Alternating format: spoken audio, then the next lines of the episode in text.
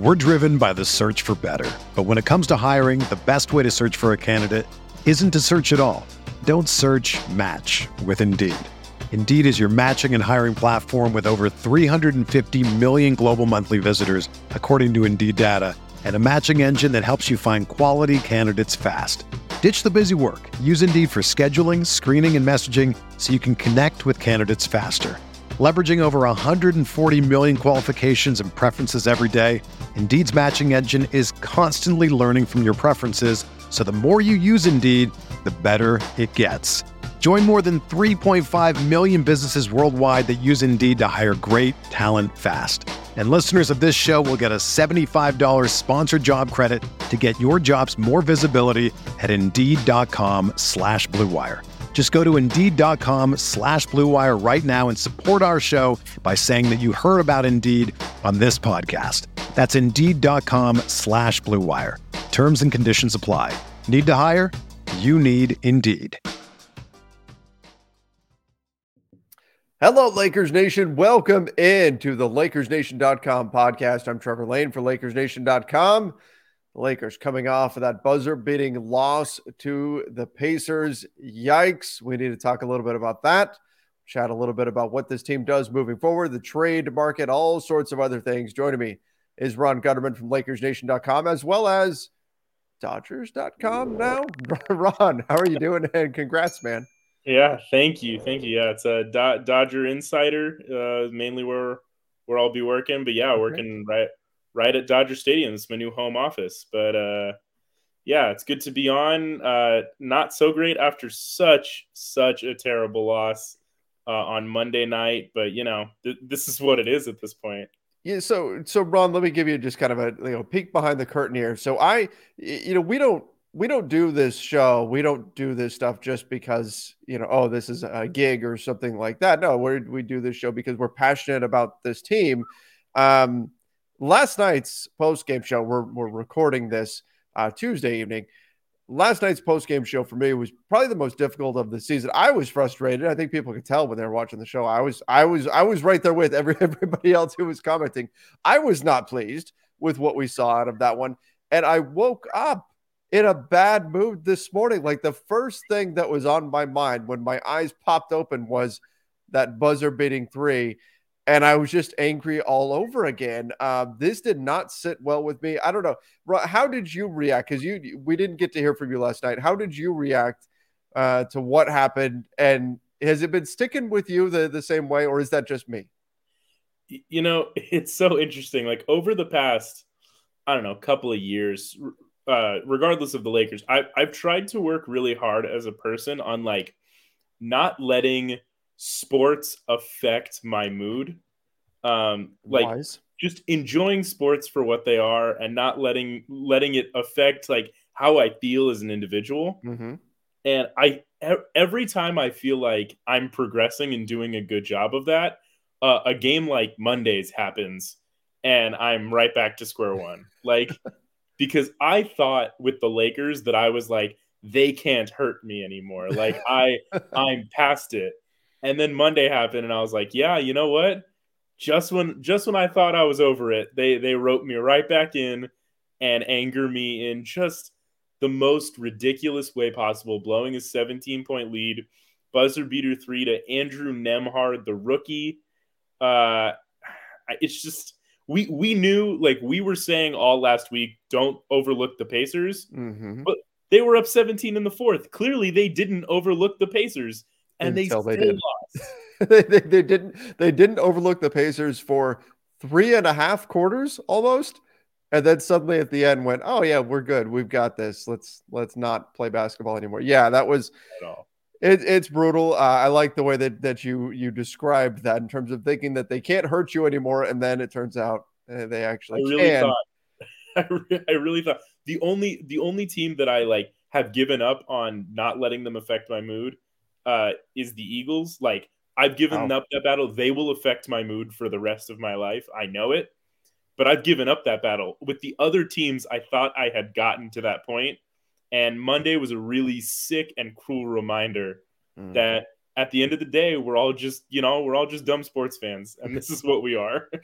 Matt, the optimist Peralta, would probably have a, really good relationship analogy to, to throw in here to piggyback sure. off, what, off what you said there. But he's uh, he's uh, parading around Japan. He is right now. He is. He's he's cruising around Japan at, at the moment. I'm sure he's he's thinking of relationship analogies as well. Hopefully, he's distanced enough to where he he wasn't too affected by that one. But man, it really hit. And I'll tell you what, Ron. It and I know a lot of fans felt the same way that, that we did. They were just, I mean, just down and just it was such a gut punch to go through that.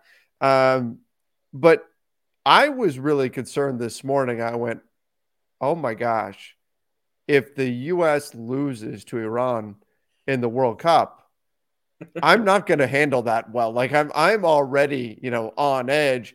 Like the U.S. needs to win this game, otherwise I'm gonna. And then it wound up being, you know, I'm sitting there. I was watching that game in my U.S. jersey. I'm, you know, and I'm on pins and needles the entire time. I, I'm on the edge of my seat. That was like I was exhausted after that game and I think it was because it piggybacked on that Lakers game. I, I, there, I had even more writing on it because it wasn't just, hey, the, the U.S.'s first World Cup in eight years. It was, I needed some type of positivity back, back in my life in the happen. sports world. Yeah, that was, so that was, um, that was a trying experience yeah. as well, but at least they, they got the win. Yeah, I'll give you a little peek behind the curtain of my other job. So I'm at Dodger Stadium. Uh, and the way basically all of marketing and broadcast, like everything that falls under that umbrella, uh, has one like big office space, which with a bunch of different rooms, a bunch of different offices, and every office has its own TV, largely because sometimes we watch Dodgers games from there, like when there's you know the press box is full or people are doing whatever. Um, every single TV was on that USA Iran game today. Mm-hmm. Everyone was watching it there was loud eruption in the office when when the goal came uh, from from Pulisic. Uh, it was it was a truly uplifting experience after what happened Monday night. Uh, so j- just like you said, it was very necessary for for the U.S. to get that win and and clinch their spot in the knockouts. That's right. That's right. To, and to me, I don't you know I don't want to go to soccer podcast here or whatever, but to me, they got out of the group stage. Now they're playing with house money. Whatever happens from here, I'm, I'm good, right? I mean, because they're they're what the one of the youngest, if not the youngest team in the World Cup. Like, I'm not expecting this team to go super far or whatever, but you got out of the group stage. You did what you needed to do. You've got your World Cup experience. Now, now look, if you if you get an upset win coming up on Saturday, great. But if you don't, I, I don't look at this as a as a loss anymore. Now, again, like I said, it's house money from here on out. Now, the question becomes: if the U.S. is playing with house money what are the Lakers playing with? Because I think it's whatever the dead opposite of house money is. the Lakers have taken out like 10 lines of credit and they're all coming due right now. That's that's what they're playing with at this point. Like they've got the bank the, accounts run dry.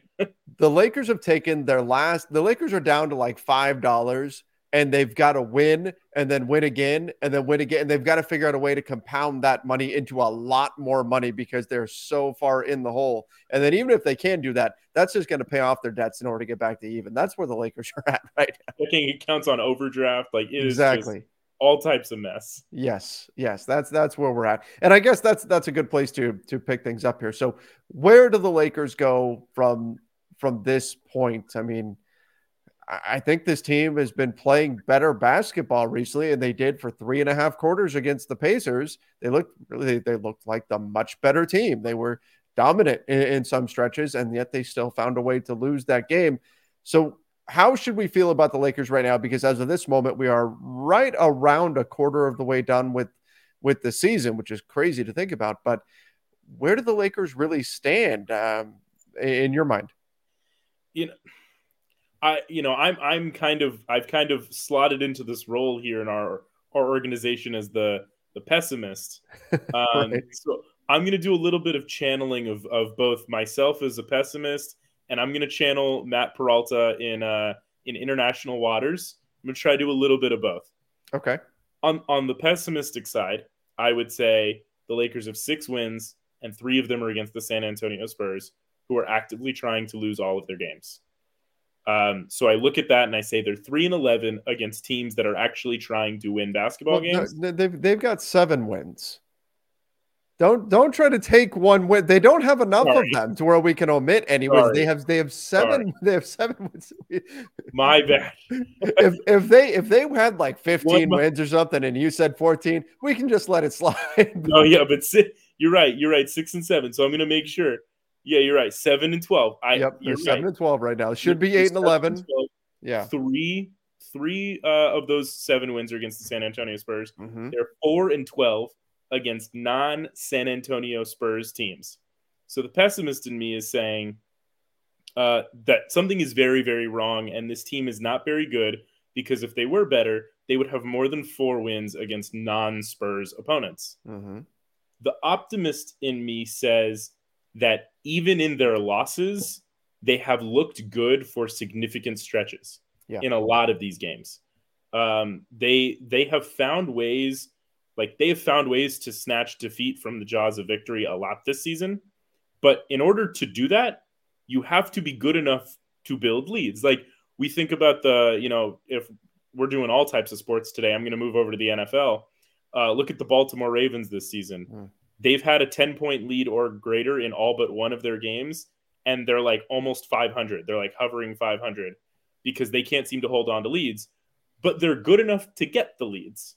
So somewhere in there, Darvin Ham and his coaching staff need to put their heads together and figure out what is it that's getting us these leads and how do we stop the inevitable collapse from happening. Yeah, I heard from one fan in particular. Now, I did not watch the Pacers feed, so I can't confirm this personally, but they said that what really stuck, and I think this was a message that I got um, after the game. Um, somebody reached out and said that they watched the Pacers feed, and the Pacers announcers just kept saying, "Just keep playing. The Lakers will let you back into the game." And that's that's basically what happened. Was the Lakers ultimately just let the Pacers back into this game, and so they have to figure out how do we how do we put a stop to that. And I've seen a lot of fans who have put a lot of the blame for what's gone on on Darvin Ham and for his his rotations. And part of me agrees with that. I mean, in general, when you get something rolling, when you get some positivity, when something is working, you don't want to sub in that moment, and you especially don't want to take out the player that seems to be hot. And yet, Darvin Ham seems to consistently do that. Um, how much of, of what's gone on do you think is Darvin Ham being a rookie coach? Is that eh, has that been a factor, and was that a factor against the Pacers? Yeah, I think I think rookie coaches. It's it's it's it's funny to call Darvin Ham a rookie coach because yes, right. he's a rookie head coach, but he's been around this league for so long he is so uh, highly respected around the NBA. Um, but he is a rookie head coach, and I think sometimes, and this isn't just a rookie thing. I think this is a head coach thing in general. Um, you get a little bit set in your ways in terms of this is the rotation I came into the season mm-hmm. planning for, and no one's going to tell me that it's wrong. Um, and I think he's in a little bit of that phase right now where he's still he needs to flip his mindset of okay, it, I need to make adjustments based on what's happening right in front of me. I think he's made decent game to game adjustments. Like, you know, if, if something doesn't go right in a game, the next game you will see kind of a difference. Yeah.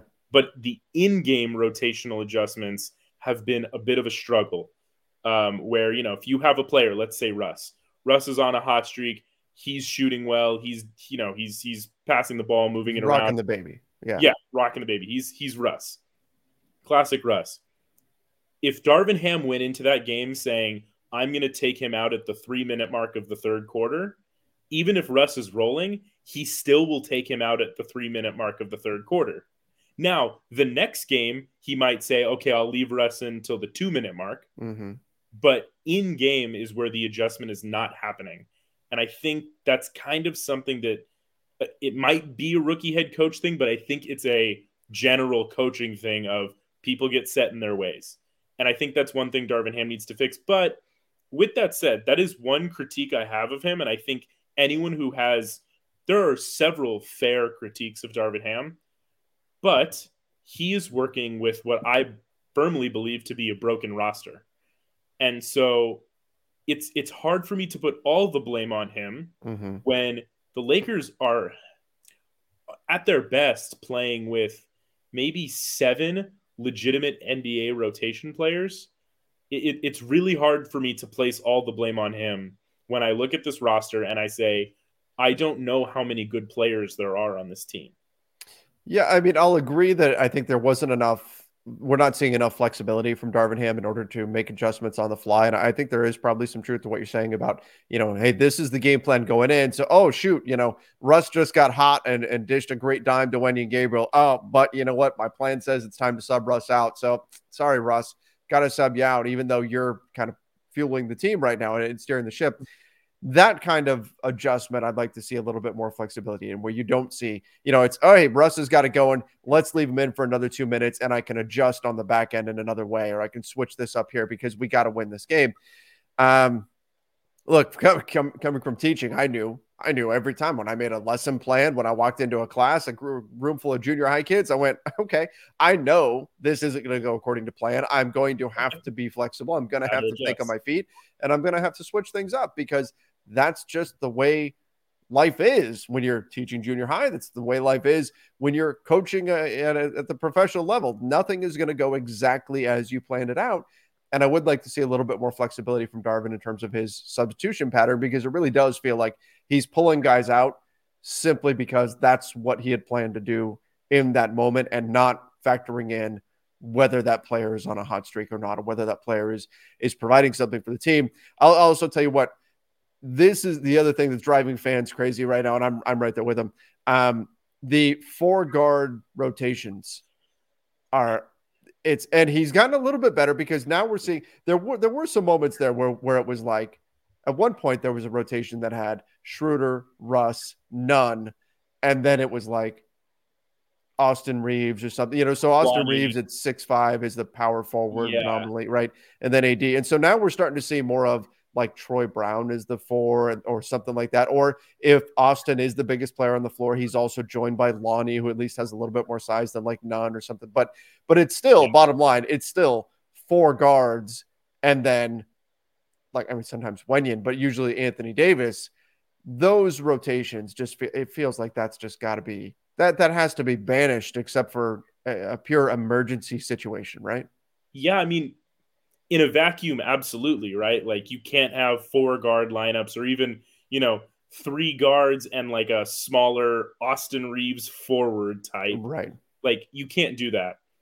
But again, this is where I come back to I look at this Lakers roster and I say, where are the power forwards? Like, you know, Anthony Davis is a power forward, but he's playing a lot of center so far this season. Mm-hmm. LeBron is a power forward at this stage in his career. Um, but outside of LeBron at the power forward position, Juan Toscano Anderson, uh, Thomas Bryant is a five. Damian Jones is firmly out of this rotation. Wenyen Gabriel is like a four, small ball five, so he's solid. But it's like, where where are the fours? you know what I mean? Yeah, and, and, Ham was lamenting the offensive boards, which we saw. Um, the, the, final play of the game was an offensive board that they yeah. that they gave up. Um, but also, like when you're putting out such a small lineup, you should expect to get bullied on the boards. I mean, that's that's what happens. So I, I personally would like to see more Wenyen Gabriel in the mix. Maybe it's more Thomas Absolutely. Bryant, but I, I, do think it goes back though to something that you just mentioned. Uh, Juan Toscano Anderson, JTA, Damian Jones, both have basically been unplayable. And when we looked at this roster build going in, even assuming that both of those guys would be able to log minutes, we were saying this team needs more wings, this team needs more size. We're driven by the search for better. But when it comes to hiring, the best way to search for a candidate isn't to search at all. Don't search match with Indeed. Indeed is your matching and hiring platform with over 350 million global monthly visitors, according to Indeed data, and a matching engine that helps you find quality candidates fast. Ditch the busy work. Use Indeed for scheduling, screening, and messaging so you can connect with candidates faster. Leveraging over 140 million qualifications and preferences every day, Indeed's matching engine is constantly learning from your preferences, so the more you use Indeed, the better it gets. Join more than 3.5 million businesses worldwide that use Indeed to hire great talent fast. And listeners of this show will get a $75 sponsored job credit to get your jobs more visibility at Indeed.com slash BlueWire. Just go to Indeed.com slash BlueWire right now and support our show by saying that you heard about Indeed on this podcast. That's Indeed.com slash BlueWire. Terms and conditions apply. Need to hire? You need Indeed.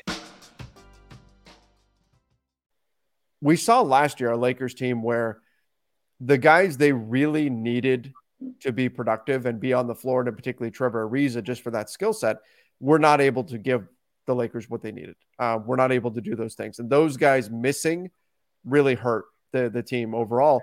Um, in addition to like a million other things from last season, but we're kind of seeing that play out again this year, where the guys they really like. Okay, if Kendrick Nunn is terrible all season long, you've got like six other guards, right? Yeah. No, no big deal. but JTA not being able to get on the floor, Damian Jones not being able to get on the floor, those are pretty damaging things given the way this roster is constructed. Yeah, and I remember last year we were taught we had this conversation plenty of times. Um, Trevor Ariza was borderline unplayable the whole year. Mm-hmm. But do you remember in rare stretches, Trevor Ariza became like a competent NBA player, and the Lakers all of a sudden looked good. Like yeah. there was there was always every few games or so you'd get this like 10 minute stretch where Trevor Ariza looked really good randomly. And it almost directly correlated with the Lakers looking good. And it was because the Lakers were so desperate for a true 3 and D wing that if one even played to a competent NBA level, all of a sudden the Lakers looked really good. And I think we're seeing a repeat of that this year where like if Juan Toscano Anderson was literally playable, the Lakers would look a lot better because you'd have so much more flexibility and versatility in your lineups. But if he's not playable, now all of a sudden it's Austin Reaves playing the three, which Austin Reaves is a good basketball player, but he's not a three, he's a two. Like you have Troy Brown Jr. playing a four in some lineups when he's yeah. really barely a three. He's more of like a big two. Um, so it's it's really difficult, but as much as Darvin Ham does have things that are like legitimate criticisms, um, I think this really just boils again back to roster construction. Yeah, I mean, look, even if let, us say JTA was playable, even if you don't want to go to to Wenyen, you want whatever you want more switchability, whatever it is. If your small lineup was Davis, JTA, Troy Brown Jr., Austin Reaves, which again, that's not a big lineup, right? Your second biggest guy is six six, but sure. that's so different than what the Lakers are putting out there right now. It's I mean, it's a massive lineup. difference.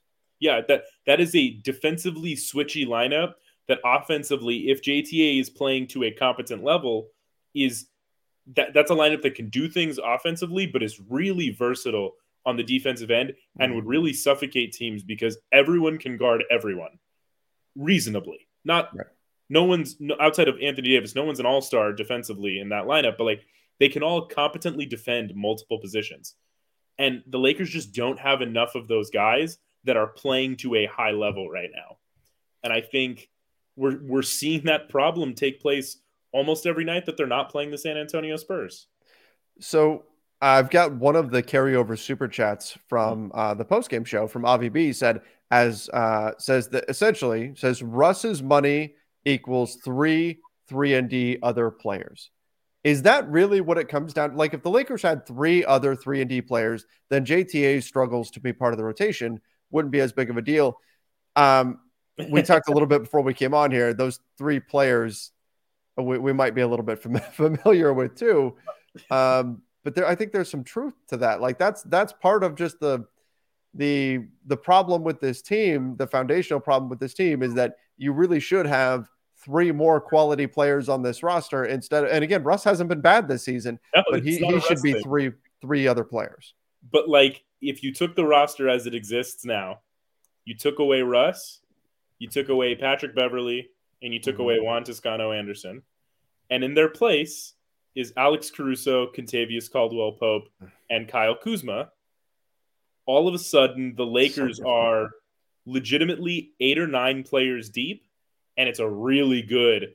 You there's a lot of lineup combos you can do there. You can go small with KCP at the three and Kuzma at the four and AD at the five.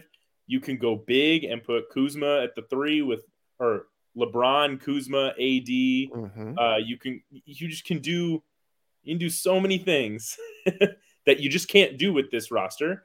And so again, this is not a Russ thing. Russ has been good this year, just outright good. Mm-hmm. But when you pay $47 million to a player who's been good, you need great. You, you need great. And if he's going to only be good, you'd rather the 47 million be divvied up into three good players, not just right. one. Absolutely. So what's the answer here then? Is it are we right back to the Lakers have to make a trade? Is that is that really where we're and we keep hearing the goalpost keeps getting moved. Right. First we heard, oh, after Thanksgiving. Then it was well 25 games. Then it became, well, maybe December 15th. Now Dave McMenamin is saying, well, maybe mid-January. January like th- this team needs a trade like now, right? I mean, in essence, yes. But what I keep going back to, and what we've talked about so many times now, is at what point do you look at this team and say, like, I know the report came out a couple days ago where it's like the Lakers internally believe they're a couple players away.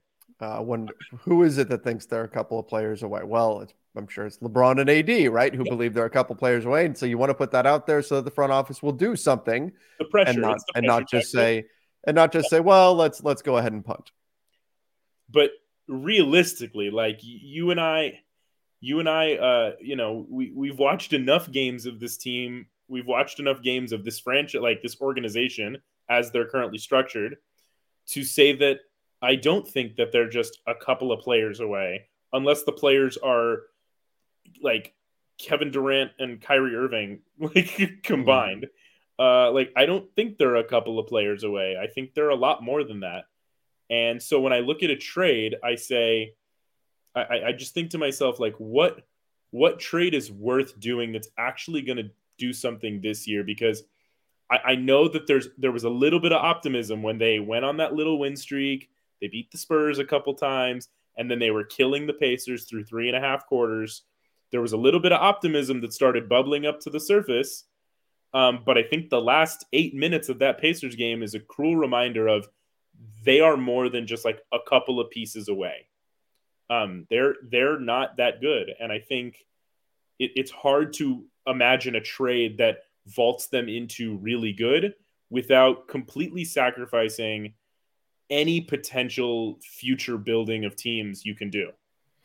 So that's the other thing, and I talked about this on the post game show. Um, that loss to the Pacers, it was incredibly damaging in terms of the standings. Um, the Lakers were in a position to potentially climb up the standings a bit, and they fumbled that away. Uh, they were building momentum. That's gone now. Um, they're going to have to try to reclaim that. But bigger picture, how big of a setback is that for the towards the push to actually getting a, a deal done? Does the front office look at this and go, "Up, see, you're not good enough." Why give up the picks? We're not going to do a deal now. Like, and I get like fans hate that. Fans hate that concept, right? They are so upset with the front office for that mentality because they look at it. And I've heard this many, many times from uh, tons of fans. They look at it as the front office put the roster together, put together a roster that's not good enough to win, and then says, you need to win in order to prove that you're good enough for us to make a trade. Oh, but we didn't give you a roster good enough to win with, right? so there's there's that that's built in. There's the built-in frustration of the front office is responsible for putting the roster together and then holding it over them when they're they're not winning. Hey, we're not going to help you unless you win. Um, but nonetheless, what is what does all of that come down to? Like, does does the front office then just look at this situation and say, well, clearly you're not good enough, so we're not going to do a trade? Does that because if if so, if that's the case, then this loss to the Pacers could wind up being damaging beyond just one game. Yeah, and I, you know, we'll we'll have to see because they go on a little bit of a stretch here against some really good basketball teams. Yeah. Um, Brutal. You know, their their next seven games are, I think, mostly against winning, like playoff caliber teams. It feels like like what has it been? Maybe 85% of the games this season? It feels like it's probably more like 70% or something. But I mean, they've played just an insane, their first 10, 10, 11, 12 games was insane. It let up a little bit with a few games against the Spurs, but then it picks right back up again. Like, I, am blown away by how many difficult games they're in night in and night out. Um, and, it's and like you said, it's going to get it's going to get bad again. And it feels like it, we just got a chance to breathe, and now it's uh, you're right back into the deep end. I mean, and if you look at the NBA standings, like it may be a scheduling thing, but it also could be there are a lot of good teams. 18 yeah. of the 30 teams are 500 or better. Like that uh, right now, a lot of the losses are kind of compiled to like four or five teams. Yeah. And so, the Lakers have played one of them. Yeah. They like, played the Spurs, and that's it. San Antonio and Houston have. Oh, no, wait. They played the Pistons. Like San Antonio, Houston, Charlotte, and Orlando have 15 losses each. Detroit has 18. Like all the losses are kind of compiled within those five teams. Mm-hmm. And there's a lot of good teams. And so there there just may not be a break in the schedule. So you look at the Lakers next, you know, six games. Uh Trailblazers, Trailblazers, I believe Bucks. Yeah. Trailblazers, Bucks, Wizards, Cavs, Raptors, Sixers. That's their next six. Those teams are all over 500 and they're all I mean outside I think the Wizards are the worst team in that group, which tells you a lot about that group. Yeah. Um so now it, it turns that game into a must win. That Wizards game into a must win, and it's not a gimme. It's not a gimme, but it's a must win. And I think like this is where we're, you, you know you're asking about was that loss to the Pacers now like does it become bigger than just the one loss? And I think if they go one and five in their next six, I think you're going to point to that Pacers game and say, had they won that, mm-hmm. they would have had momentum going into this stretch. They would have felt confident going into this stretch. And worse, and all things like if all things fell apart, they would have had another win going into that stretch. Just yeah. to have it on the record books. You are eight and eleven instead of seven and twelve. Um, and uh, so if if they struggle in this stretch here against these really good teams, yeah, this is going to become bigger than one loss. Mm. They've got quite a challenge ahead of them um, by dropping this game to the Pacers. They pretty much they've got to make up for that somewhere. Um, I don't think beating the Blazers does it. Like you'd have to beat a team. I'm not like expecting them to beat the Bucks, but you'd have to beat steal a win against the Bucks. I'm just like, I'm throwing away that game. Oh, I'm I'm I'm resting guys that game if I'm yeah. the Lakers. If if I'm if if AD anything's going on there, if LeBron, no, that's that's your rest game. I think that's got to be their mentality. By the way, moving forward, it's got to be all rest hands on deck for any of the winnable games. Every uh, any games against the top tier teams, just if everybody's healthy, fine. But otherwise, those are the games you target to to have guys. Like, okay, I'll, I'll tell you like the uh let's let's skip the Portland game. Let's go on the six game road trip right yeah. now, you and me. Um, here's a scenario where I would where if the Lakers came out of it with this, I would be like, okay, like wow, they really showed something. If they can beat the Wizards, so the Pistons obviously beat the Pistons to end the road trip for sure. Mm-hmm. If they can win two of the Wizards, Cavs, Raptors, and Sixers games, I would probably pencil the Wizards and the Sixers as the most likely wins there because the Sixers have so many injuries. Right. Um, I would pencil in the Wizards and Sixers. If they can win two of that four game stretch and then beat the Pistons, they have to follow through and actually beat the win like beat Correct. the beatable team. Then I would walk away from that road trip saying, okay, like there may be something there. Yeah. But if they're worse than that, whew, that hard to convince it myself. Yeah.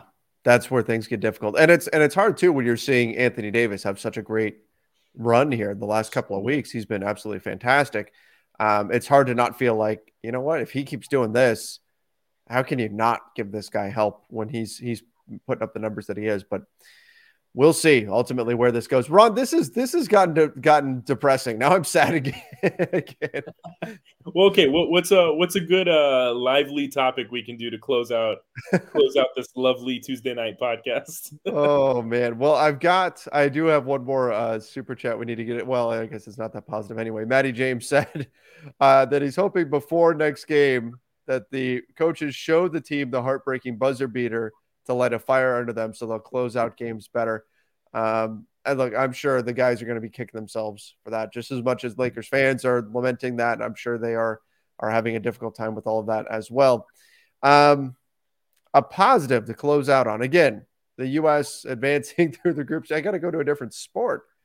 Uh, the U.S. advancing through the group stage. I can stick to basketball. My uh my JV team is currently four and two. Oh, okay. to start to start our season, to start uh out of conference play. I like that. So four like and that. two. We got we got a game tomorrow. Try to go to five and two. Um, Uh, Anthony Davis's play has been fantastic. yeah, He's been he's been really really good. Um, he's phenomenal. so that's something there. Are you worried about LeBron? This is the story of the one. As head of maintenance at a concert hall, he knows the show must always go on. That's why he works behind the scenes, ensuring every light is working, the HVAC is humming, and his facility shines. With Grainger's supplies and solutions for every challenge he faces, plus 24 7 customer support, his venue never misses a beat. Call clickgrainger.com or just stop by. Grainger, for the ones who get it done. I'm okay. So, like, I'm worried in the sense that, like, I think he had, like, I think he's lost a bit of a step Mhm. defensively, especially. I think Yeah, he's missed. noticeable. He's been missing a lot of rotations. He's been late. He's been getting beat off the dribble.